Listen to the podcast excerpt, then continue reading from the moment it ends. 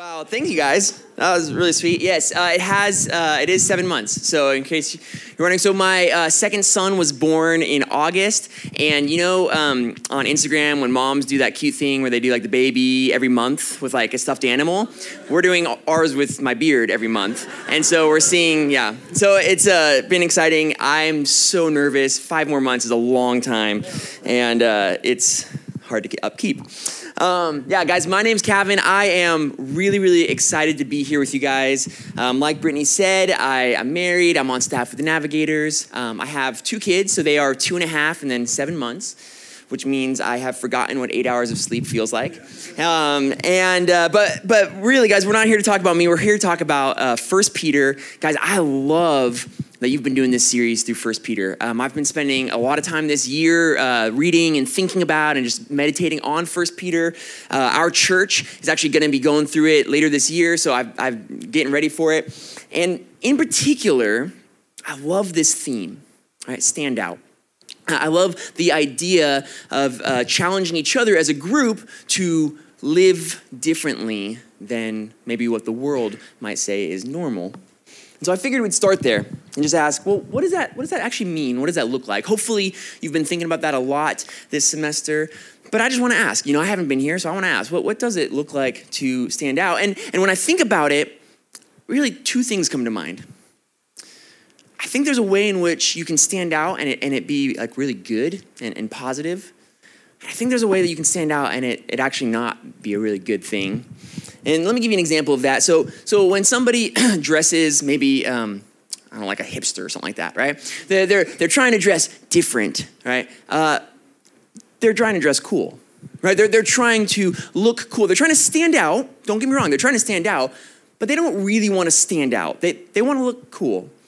Or, or when somebody joins a punk rock band, or somebody does their hair in a mohawk, or, or dyes their hair, these are all attempts to stand out but in an acceptable way, in a, in a cool way, in a way that we'd say, hey, that's different, but I kind of like that.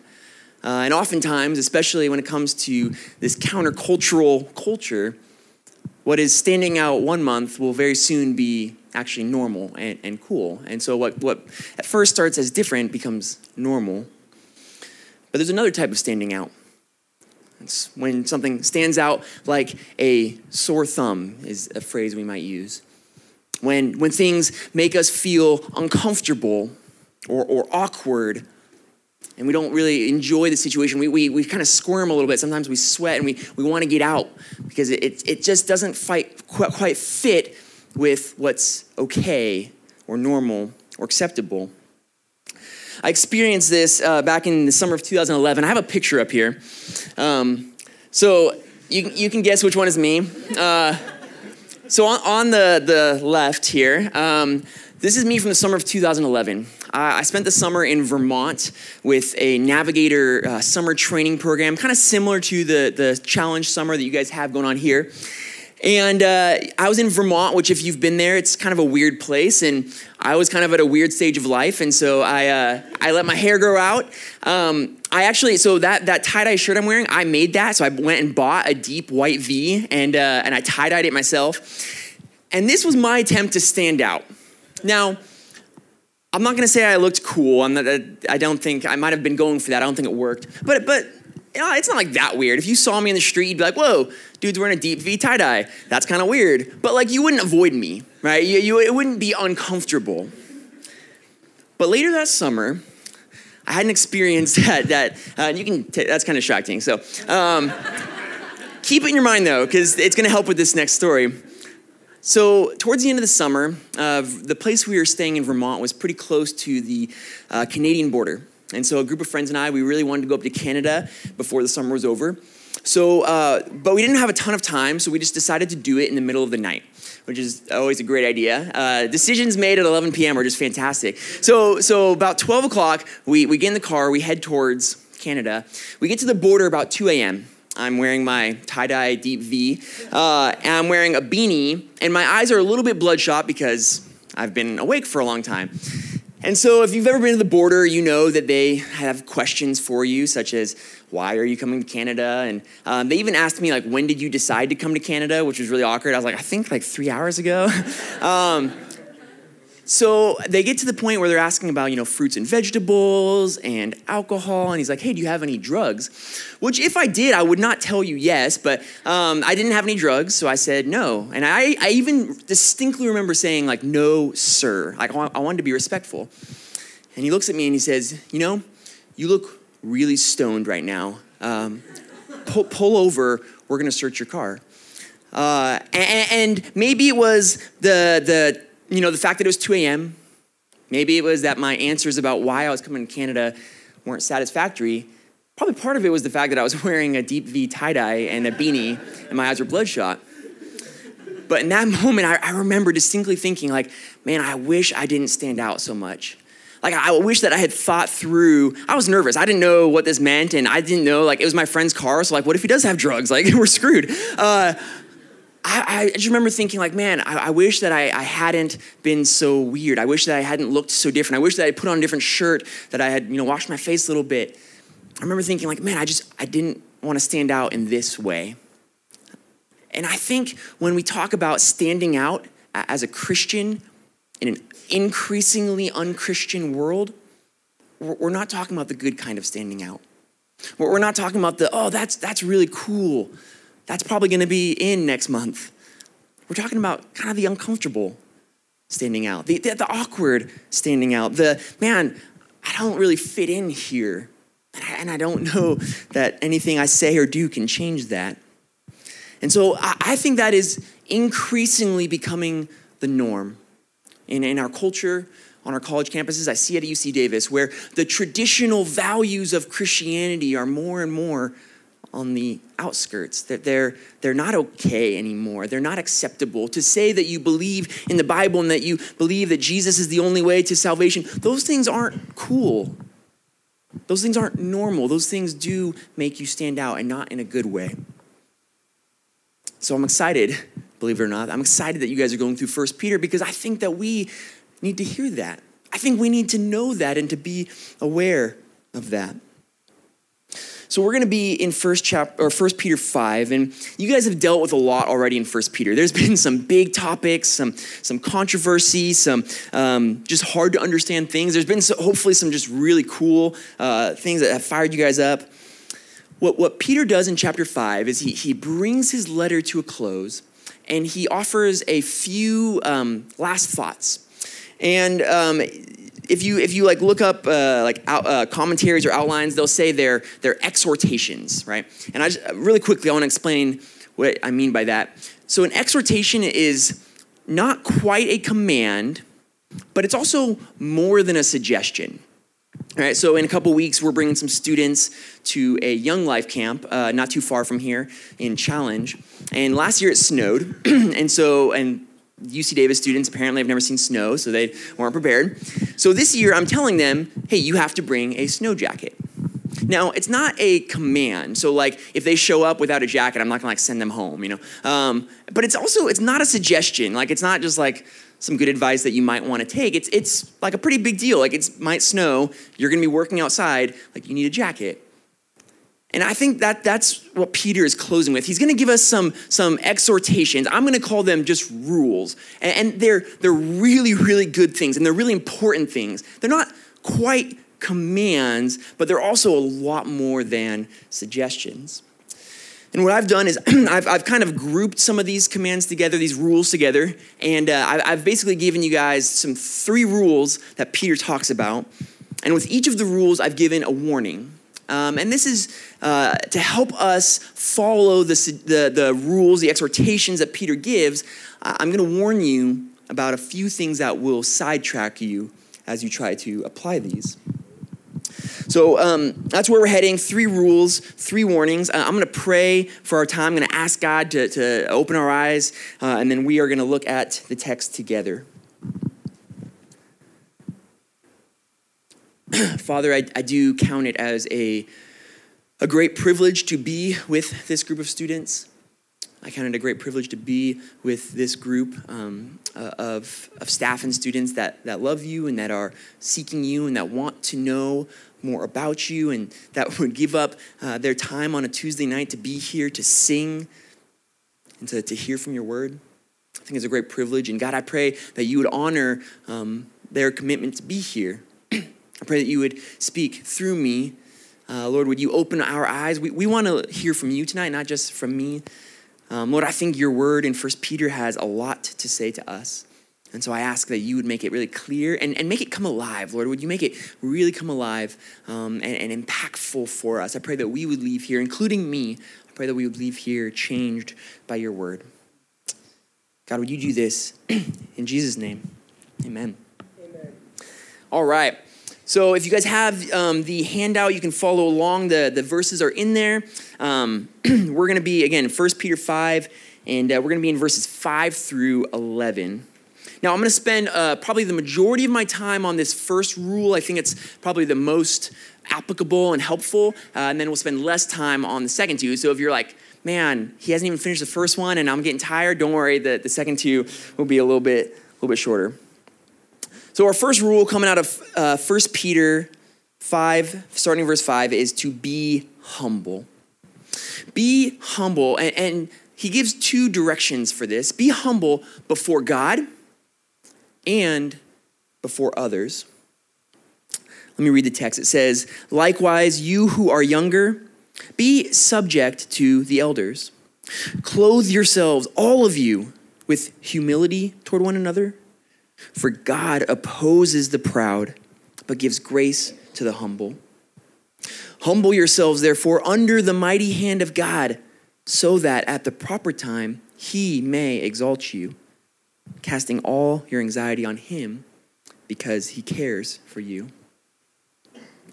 So in, in 1 Peter 5, uh, verses 1 through 4, right, right before our passage, he starts by addressing the elders. Uh, these would have been the leaders of the church. And he, and he tells these, these leaders, these elders, he says, hey, take really good care of the people in your church. Take really good care of them. He describes them as a flock, like a flock of sheep. He says, take really good care of them lead them well. Don't abuse them or, or bully them. And then in verse 5, he switches and he says, Okay, now you guys who are under the elders, you who are, are younger, who are, are looking up to them, be subject to them or submit to them. Now, I don't want to spend a ton of time on this, but I will say this. If, if you're here tonight and you're a Christian and you're a part of this group, you're part of this ministry, hopefully also a part of a church here in the area, God has appointed leaders over you in those ministries.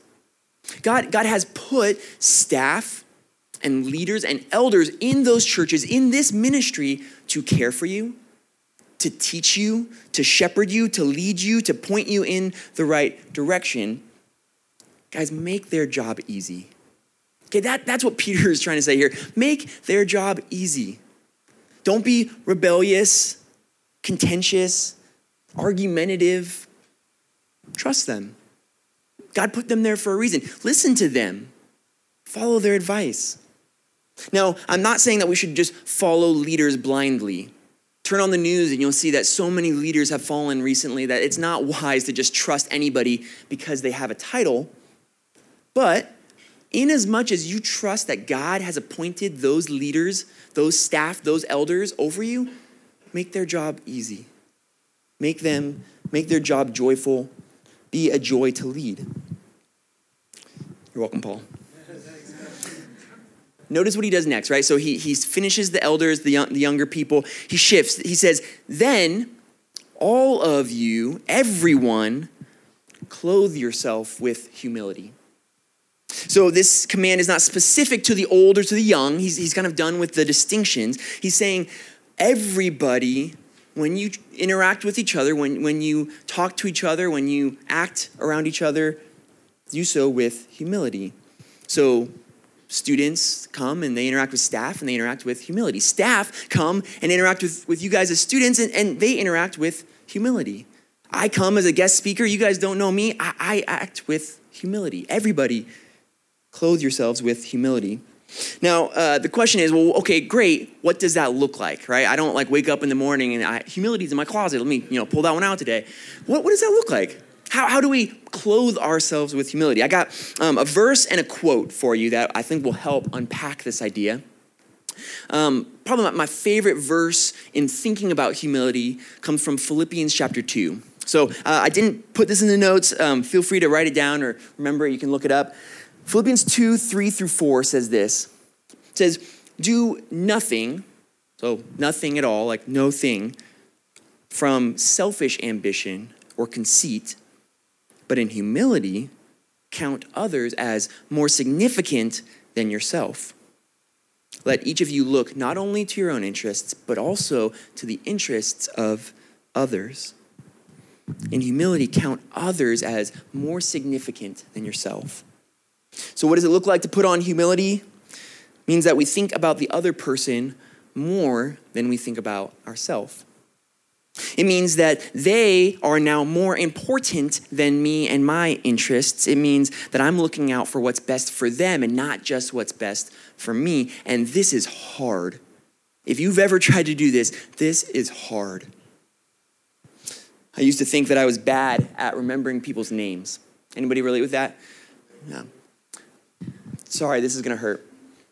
I had an older navigator tell me one time, he said, You know the problem, Kevin, uh, is that it's not your memory, um, it's, it's that you're selfish and vain. And I was like, he said, if, if you spend more time thinking about the other person than about how you're coming across, you'd have no problem remembering their name. The problem is, you go into that conversation, all you're thinking about is you. All you're thinking about is how you're coming across and how they're perceiving you. Learn to think about them. Their name will come really easy. You guys, I, I found that to be true, which sucks because that means he was right about my selfishness and vain conceit. Humility means that we think more about others than we do about ourselves. Here's a quote to kind of go along with it. This, hopefully, some of you guys have heard this before. This is a quote from C.S. Lewis. Fantastic quote. He says, Do not imagine that if you meet a really humble man, he will be what most people call humble nowadays. Okay, so, so picture this. Picture you're meeting somebody and, and you perceive that they are humble. He says, if you, if you meet a really humble man, don't think that he'll be like what most people call humble. He won't be a sort of greasy, smarmy person who's always telling you that, of course, he's nobody. Oh, I, I'm not that good. I'm, I'm not that smart. I'm not that handsome. He says, probably all of you will think about him, probably all that you will think about him is that he seemed a cheerful, intelligent chap who took a real interest in what you said to him. If you do dislike him, it will be because you feel a little envious of anyone who seems to enjoy life so easily. He will not be thinking about humility, he won't be thinking of himself at all. How do you tell that somebody's humble? It's not because they're thinking about humility or trying to be humble. They're not thinking about themselves at all. They're thinking about you. They're thinking about other people around them. If you want to put on humility towards others, we have to learn to think about others first and not just ourselves. Don't focus on becoming more humble, focus on others, and you will become humble. And I promise you, you will stand out. What about humility before God? Uh, verses 6 and 7, right? He says, Humble yourselves, therefore, under the mighty hand of God. To humble yourself before God is a little bit different than, than humility before people. It is to submit yourself to Him completely. It is to willingly put yourself under His rule and His reign, to entrust yourself to Him, to lay your life under His hands and say, God, your will be done, not my will. It is to let go of the control that you think you have over your own life. And notice verse 7. I think this is particularly important for college students. It says, part of humbling yourself under God's mighty hand is letting go of worry and anxiety. Okay, so no, notice in the text, he, he actually, he connects casting your anxiety on God with humbling yourself before God. So as college students, I, I know, like you always have something to be anxious about, right? How, how'd that midterm go? Did I, did I study enough for that final does that girl in my chem class like me? What am I going to do when I graduate? What will my parents think about me joining a Christian club? Can I afford to go on the spring break trip? Can I afford rent next, next month? You've gotten so used to anxiety that it has become background noise and you don't really notice it until maybe it gets so severe that you, you have a panic attack. But have you ever considered what anxiety tells you about your heart and about your view of God? Have you ever thought about that? What, what does anxiety say about you and about your beliefs and your convictions?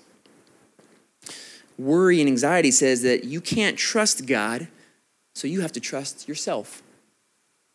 God won't take care of you, you have to take care of yourself. One commentary I read went as far as to say that worry is a form of pride because it involves taking concerns upon ourselves instead of entrusting them to God. When we worry and fret, we're, we're not trusting God, we're trusting ourselves, which leads me to the first warning. If you are to be humble before God, if you are to be humble before others, you have to beware of pride. You have to be beware of pride. Now, most of you probably could have filled that gap in on your own. Most of you would have thought, like, yeah, the opposite of humility is pride. But I want to be really careful how I define pride because I think you'll find it's a lot more common than you realize. See, I'm not talking about cockiness or arrogance. Even the world despises that type of pride. I'm talking about the type of pride that elevates oneself above everything else. I'm talking about pride that makes you the most important thing in the world rather than God or others. See, pride is thinking more highly of yourself than you ought.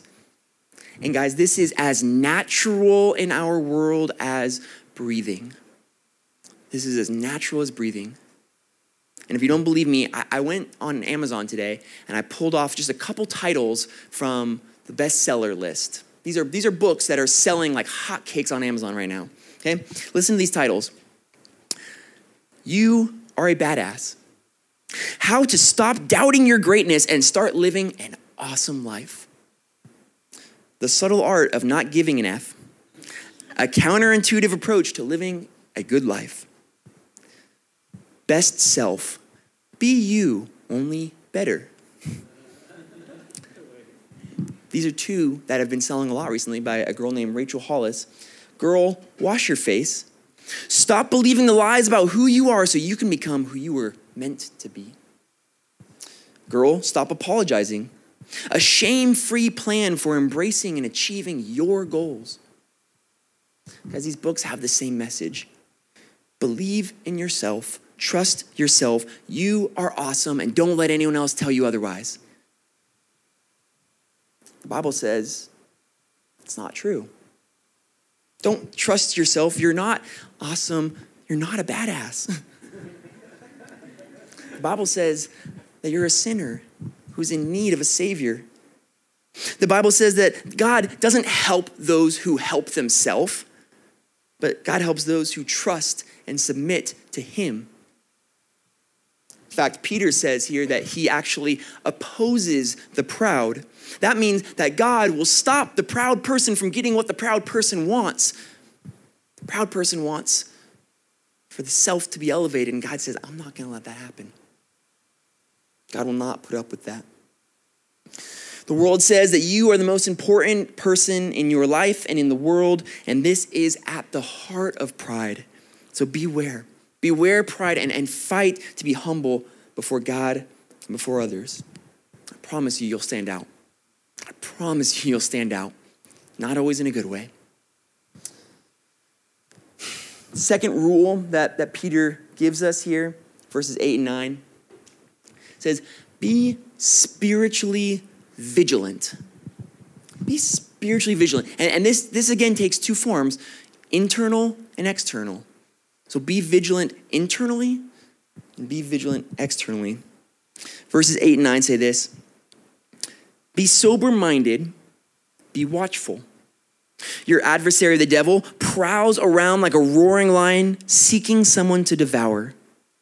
Resist him, firm in your faith, knowing that the same kinds of suffering are being experienced by your brotherhood throughout the world. To be vigilant and to be spiritually vigilant is to be on guard. It's to be, to be watchful, to be looking out for dangers or distractions. It is to be careful and intentional in the way that you live.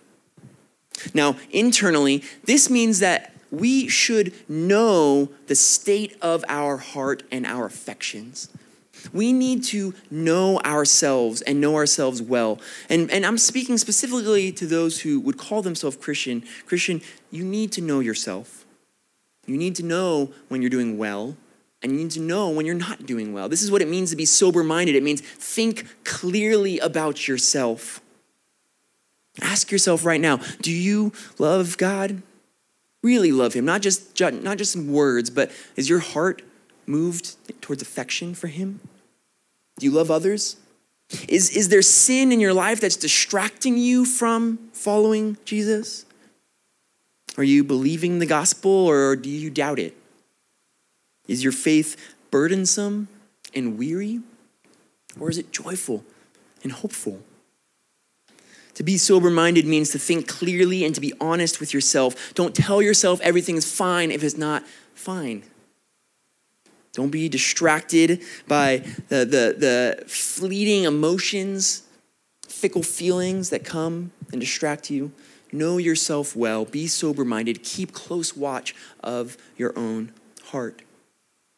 This is what it means to be internally vigilant. To be externally vigilant means that we have to first recognize that we have a real enemy, an adversary, the devil, who's also known as Satan.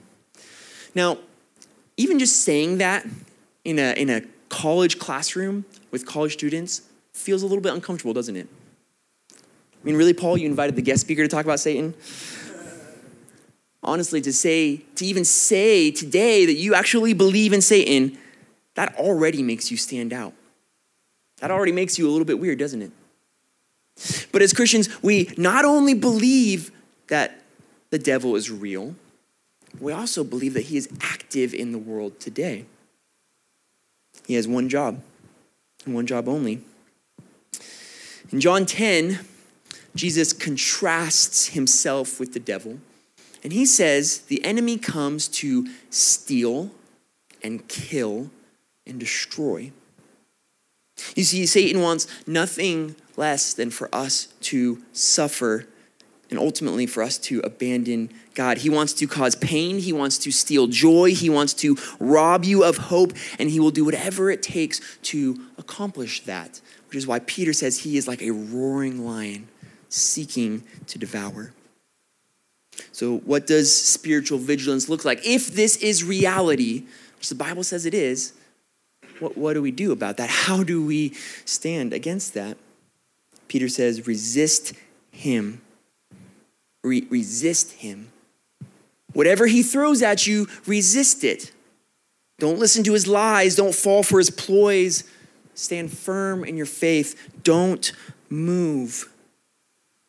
Cling to your faith, right? Cling to what you know to be true. Plant your feet firmly and don't move no matter what. Resist him. Don't let your sin turn your eyes away from Jesus. Don't let lies distract you from the truth. Keep your gaze fixed on Jesus. Be spiritually vigilant. And the warning that comes with this is to beware spiritual passivity. There is no middle ground. Either you are being vigilant or you are being passive. Passivity here is the opposite of vigilance. To be passive is to simply let things happen without any response or resistance. It is to do what feels good rather than what we know to be right in the moment. To be passive is to live for the moment with no thought of the consequences in the future. You see, Peter describes the devil as a roaring lion looking around for somebody to devour. Think about that metaphor for just a second. Imagine a lion on the prowl. Who does he go for first? Well, he goes for the easy target. That's who he goes for. He, he goes for the sick or the lame or the lethargic or the oblivious or the ignorant. He goes for the Christian that doesn't even actually think that he's real. If you are spiritually passive, ignorant, weak, and unaware in your faith, the devil will pick you off before you even know what happened. So we, we can't be passive as Christians. We have to be vigilant. Now, a couple of simple applications. I want, I want to really put some flesh on this idea. These are not going to be new or shocking, but these are just some really simple things to keep you spiritually visit, vigilant. The first is, is this guys, make it a priority to meet with God every day. And, and you know what I mean by that. Make it a priority to open your Bible, to read what God is saying to you, and to pray in response to Him. Now, every day it's not gonna look perfect. Some days it's gonna look messy. Some days you're gonna snooze that alarm 20 times and it just won't happen. But make it a priority to meet with God every day. This will keep you grounded in the truth. It'll keep you firm in your faith and connected to Jesus. And it will, I promise you, it'll make the enemy so much less likely to bring you down. The second is this, and you guys are already putting this one into practice, is surround yourself with Christian community surround yourself with Christian community. It is so much harder for the enemy to get you if you travel in a pack. It's easier to be vigilant because when I'm in a group and I start to lag behind, I have somebody kick my butt and get me going again. So make it a priority meet with God and, and never stop surrounding yourself with Christian community. Be humble, be spiritually vigilant, and lastly, be steadfast. Be steadfast. And, and what I mean by this is to endure and to hope. Verse 10 says this it says, After you have suffered a little while, the God of all grace, who has called you to his eternal glory in Christ, will himself restore, confirm, strengthen, and establish you. Peter's last exhortation is to hold on, wait a little bit. Be steadfast. Don't, don't move. Relief is coming, but not yet. Hold on. Guys, suffering is hard. I hope that you've heard that. First Peter talks so much about suffering. Suffering is hard. And if anybody tries to tell you that suffering is not hard, they haven't suffered truly. Suffering is hard. And our natural response to suffering is to seek relief. And as, as, Christians, we're told to expect suffering. Suffering comes from the world when they, they persecute us or scoff at us or make fun of us. Suffering comes from the enemy, tempting us to sin, deceiving us, accusing us, lying to us. Suffering comes from within us, from our own sin, deceiving us tempting us to rebel against God. And guys, for some of us, suffering comes from your family and your friends who want nothing to do with your Christian faith. There are probably people in this room that have a hard time going home because their parents don't like they're Christian. Suffering comes from a lot of places. And again, our natural response is to, to seek relief, to, to, to do or say something that might make the suffering go away just for a little bit. Peter says, don't. Don't. Don't try to seek relief. Yes, suffering is hard, but don't, don't run away from it. Guys, that's the theme of this, one of the themes of this whole letter. Guys, Jesus suffered while he was on earth, and his followers should expect to suffer with him. But suffering is never the goal, right? Suffering is not the end, suffering is only a means to the end. I've seen people take it too far. I've seen people seek out suffering as if somehow suffering is holy. It's not. It's not to be desired. It's not the goal. Yes, Jesus suffered and died, but then he rose from the dead. Guys, I, I just always, I have to say this people don't raise from the dead. So when we say that Jesus raised from the dead, that is truly a crazy statement. And the fact that we actually believe that makes us weird. Jesus suffered and died, and he rose from the dead. And he is exalted. And Peter says, Put your faith in that guy who, who went through more suffering than we will ever know or experience, but who's now risen and exalted, living in eternal joy. Peter says, Be steadfast, endure, and hope, because that's what's coming for us too. Hope has been another major theme in this letter. I, I recently memorized uh, chapter 1, verse 13, where he says to set your hope fully on the grace that be, will be revealed at the coming of Jesus Christ. And now, here again, at the close of this letter, he says, Wait for what's coming. Wait for what is coming. Put your hope in what is coming but is not yet here. You'll suffer now for a little while, and then God will come, and when He comes, He'll restore, confirm, strengthen, establish. He will make all things right. Suffering will have been worth it because it will result in glory, the same glory that Jesus was given when He rose from the dead. The suffering, Paul says in Romans 8, will pale in comparison to the glory that will be revealed when Christ returns. Suffering is temporary. So be steadfast, endure, and hope. But waiting is hard, isn't it? In our culture today, in particular, we, we, we suck at waiting, don't we? Because I, I recently paid $5 more for a book on Amazon because I wanted it in two days rather than in four days.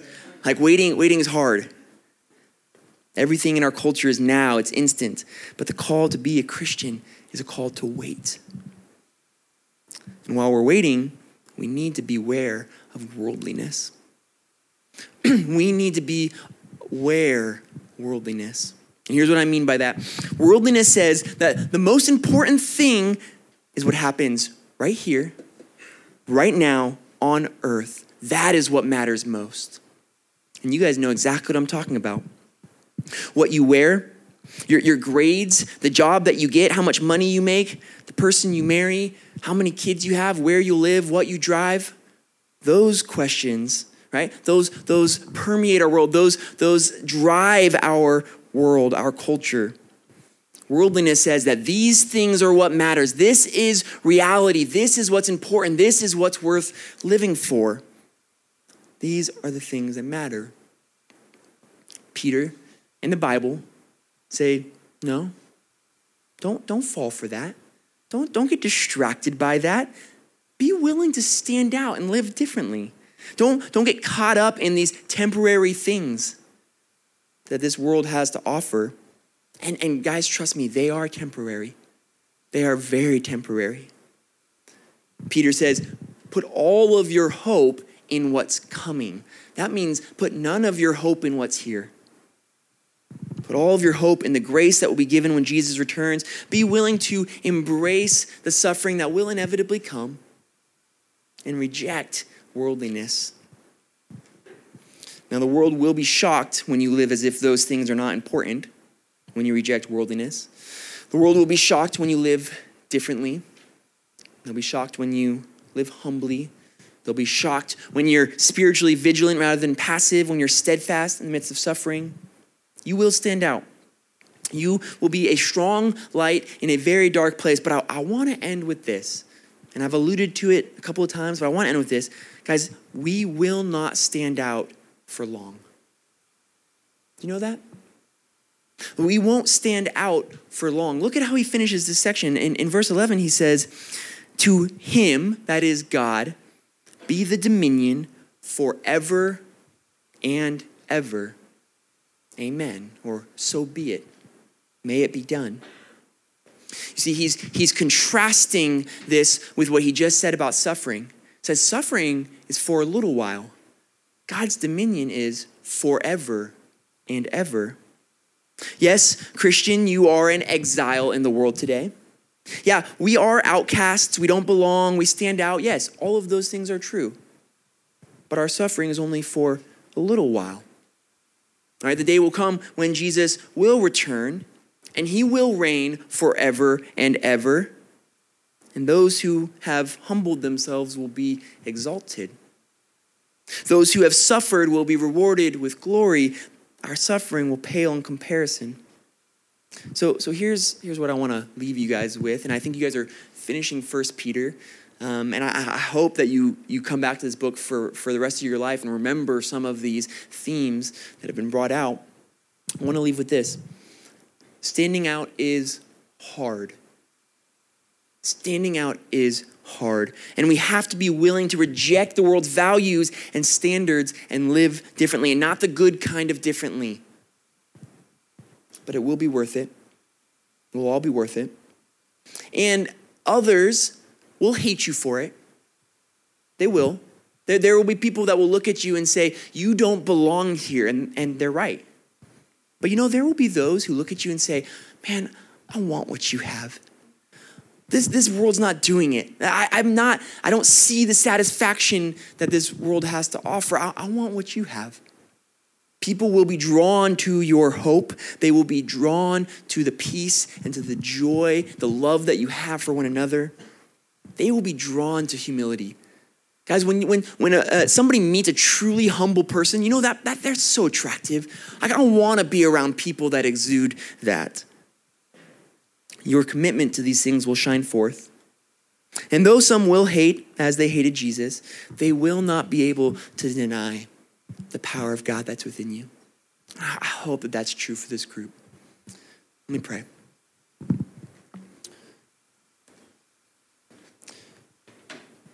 Father, I do really want that. God, as, as, as much as I know it will be painful and it will be hard and it will hurt, I want this group to stand out.